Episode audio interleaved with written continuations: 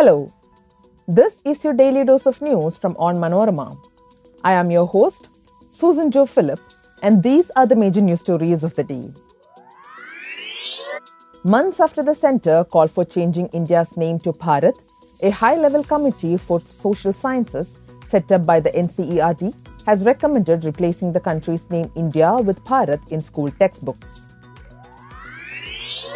Even as the Kerala government is preparing to call Kozhikode a Nipah free district, ICMR has confirmed the presence of Nipah virus in batch samples collected from Wayanad, said State Health Minister Veena George. NewsClick editor HR head who were arrested on charges of receiving funds to spread pro-China propaganda will continue to be in jail after a Delhi court extended their judicial custody till November 2. Actor Vinayakan for creating a ruckus at the Ernakulam police station was slapped with charges punishable up to three years, police revealed. Israel strikes West Bank, Syria in retaliation to attacks, says military. Let's get into the details. A high level committee for social sciences set up by the National Council of Educational Research and Training NCERT to revise the school curriculum has recommended replacing India with Bharat in the school textbooks of all classes, according to panel chairman C.I. Isaac.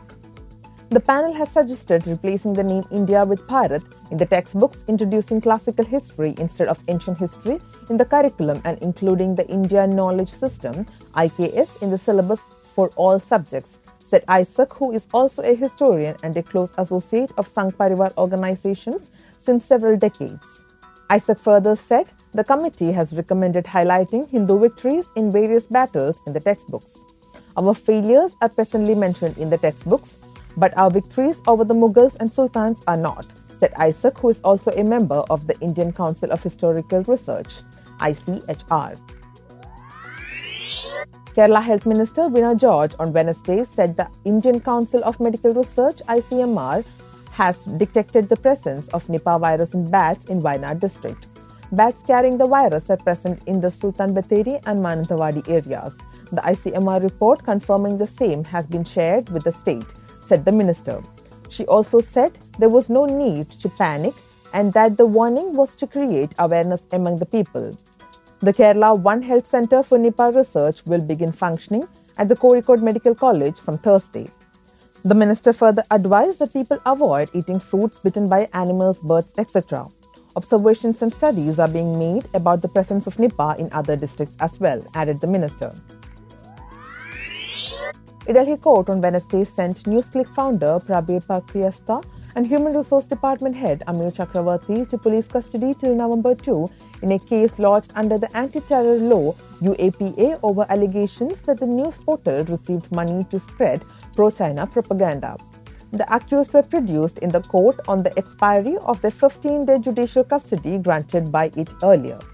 The police had requested the court on October 10 to send the accused persons to jail and had submitted that the agency could ask for their further custodial interrogation later. The police on Wednesday told the judge that it wanted to confront the accused with some protected witnesses and also some devices which were examined and the data that has been extracted. The Kerala police on Wednesday said that actor Vinayakan was slapped with maximum charges for creating a ruckus at the Ernakulam police station. Kochi DCP S. Shashidharan was replying to Thrikkakara MLA Uma Thomas's allegations that the actor was let off easily due to his left affiliations. The actor who abused cops at the police station was arrested and released on Tuesday night after a medical examination. A case has been filed against the actor for behaving without self control in a public place, shouting at government officials without cause, and behaving in an indecent manner. Israeli forces on an overnight raid in the occupied West Bank came under fire by a group of Palestinians whom the military then targeted with a drone strike.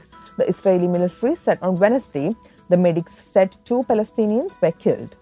The military said armed Palestinians fired and hurled explosive devices at its forces in Jenin refugee camp in the northern West Bank. The military then struck them with a drone and hits were identified, it added. The Palestinian Red Crescent ambulance service said two Palestinians were killed with others injured. The strike was at least the third use of Israeli air power in the West Bank since violence in the territory surged after Hamas' October 7 gun rampage in southern Israel. That brings us to the end of this episode. Thanks for listening to Daily News Dose hosted by me, Susan Joe Phillips. Daily News Dose is produced by Vishnu Muralidharan with technical support by Idea Brew Studios. Follow www.onmanorama.com for detailed updates on the latest news and be sure to come back tomorrow.